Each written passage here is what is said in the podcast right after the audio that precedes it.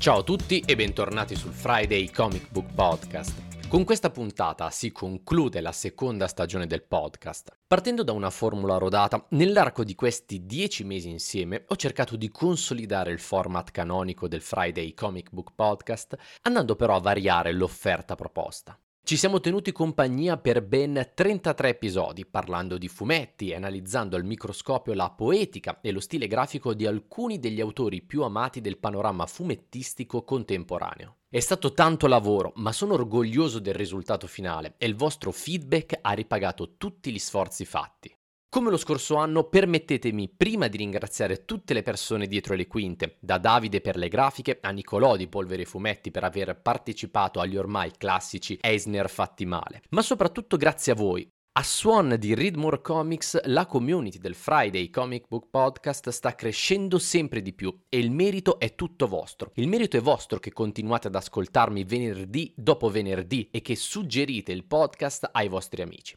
Infine permettetemi di ringraziare Marta, alla quale va il grazie più grande di tutti, che per il secondo anno di fila mi ha supportato durante tutto questo percorso, correggendo le bozze, valutando i design dei post e ascoltando ore di rock cut degli episodi. Grazie mille. Con l'arrivo dell'estate il podcast si prenderà una piccola pausa per riordinare le idee, pianificare nuove puntate e nuovi format per tornare poi a settembre più in forma che mai. Il profilo Instagram però resterà attivo e presto arriveranno contenuti esclusivi che spero vi piacciono, quindi se fossi in voi terrei d'occhio la pagina di Instagram at friday underscore comic underscore book underscore podcast.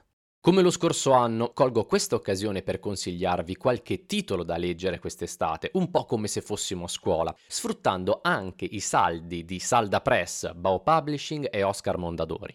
Iniziamo proprio dai fumetti scontati che troverete al 20% di sconto fino al prossimo 26 giugno 2022. Il primo è senza dubbio Murder Falcon, il virtuoso assolo di Daniel Warren Johnson, con il quale l'autore di Chicago amalgama i suoni dell'heavy metal con l'iconografia dei kaiju orientali. In Murder Falcon assisteremo all'epica battaglia di Jake e del suo falco antropomorfo Marv per impedire che la Terra venga conquistata dai Veldar, mostri giganti giunti da un'altra dimensione. Nell'esaltare l'azione salvifica della musica, Murder Falcon è un tripudio di azione e heavy metal, in grado di mettere in scena il dramma della malattia all'interno di una cornice esagerata. Il risultato è un titolo esplosivo, dal grande cuore, che suona più veloce di un album dei Racer X e più pesante di Painkiller.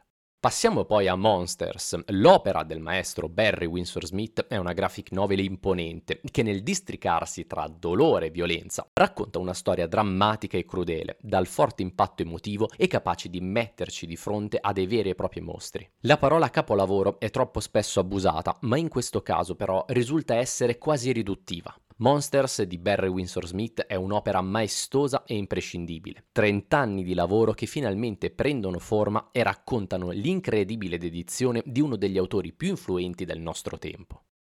Non smetterò mai di consigliare Saga di Brian K. Vaughan e Fiona Staples.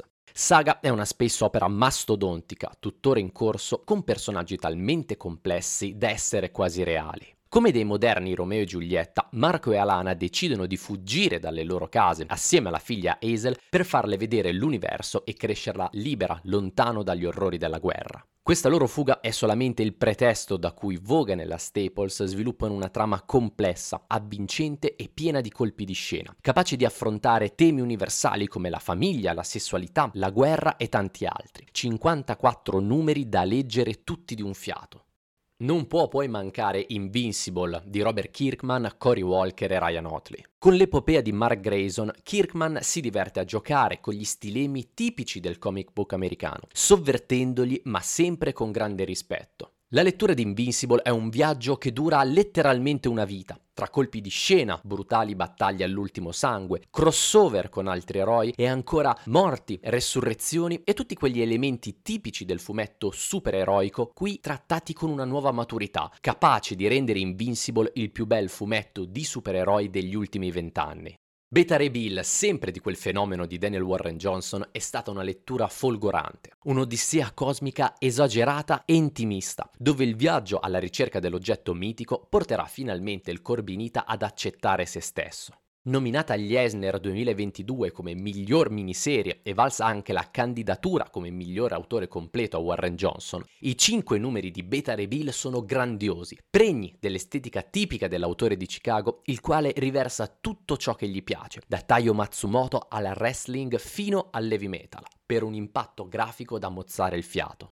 Già presente tra i titoli dello scorso anno, non posso fare altro che consigliarvi nuovamente Rorschach di Tom King e Jorge Fornes, specialmente dopo aver conosciuto e intervistato l'artista spagnolo al Lake Como Comic Art Festival. Rorschach è stata una delle letture più criptiche e appaganti dello scorso anno. Il thriller di Tom King ambientato nell'universo di Watchmen è un titolo interessante ed enigmatico, splendidamente illustrato da Jorge Fornes che si distacca totalmente dall'iconografia del titolo capostipite, dando vita ad un mistero peculiare, un poliziesco a tinte hard-boiled con una non troppo velata critica al panorama del comic dom americano contemporaneo.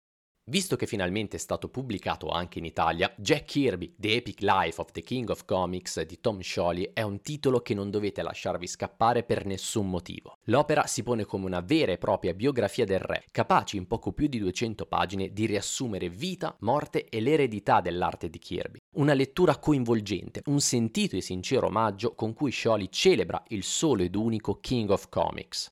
Anche se non è propriamente un fumetto, chiudo con il saggio Il manga, storia e universi del fumetto giapponese di Jean-Marie Bousseau. Il saggio di Buissot si presenta con una struttura tripartita, con la quale l'autore racconta prima la storia del manga, dalla sua nascita fino agli inizi degli anni 10 del 2000, per poi analizzarne le strutture grafiche e narrative oltre che tematiche. Il risultato è un'analisi ricca, sfaccettata e che offre una visione d'insieme del manga nella sua accezione artistica, sociale e culturale.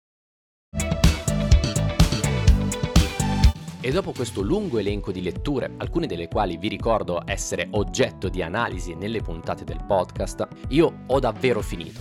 Almeno per questa stagione. Sono stati mesi intensi dove spero di avervi tenuto compagnia. Quindi almeno per ora, con l'inizio del weekend e l'estate quasi alle porte, dal Friday Comic Book Podcast è tutto. Noi ci rivediamo a settembre e nel mentre ricordate, read more comics!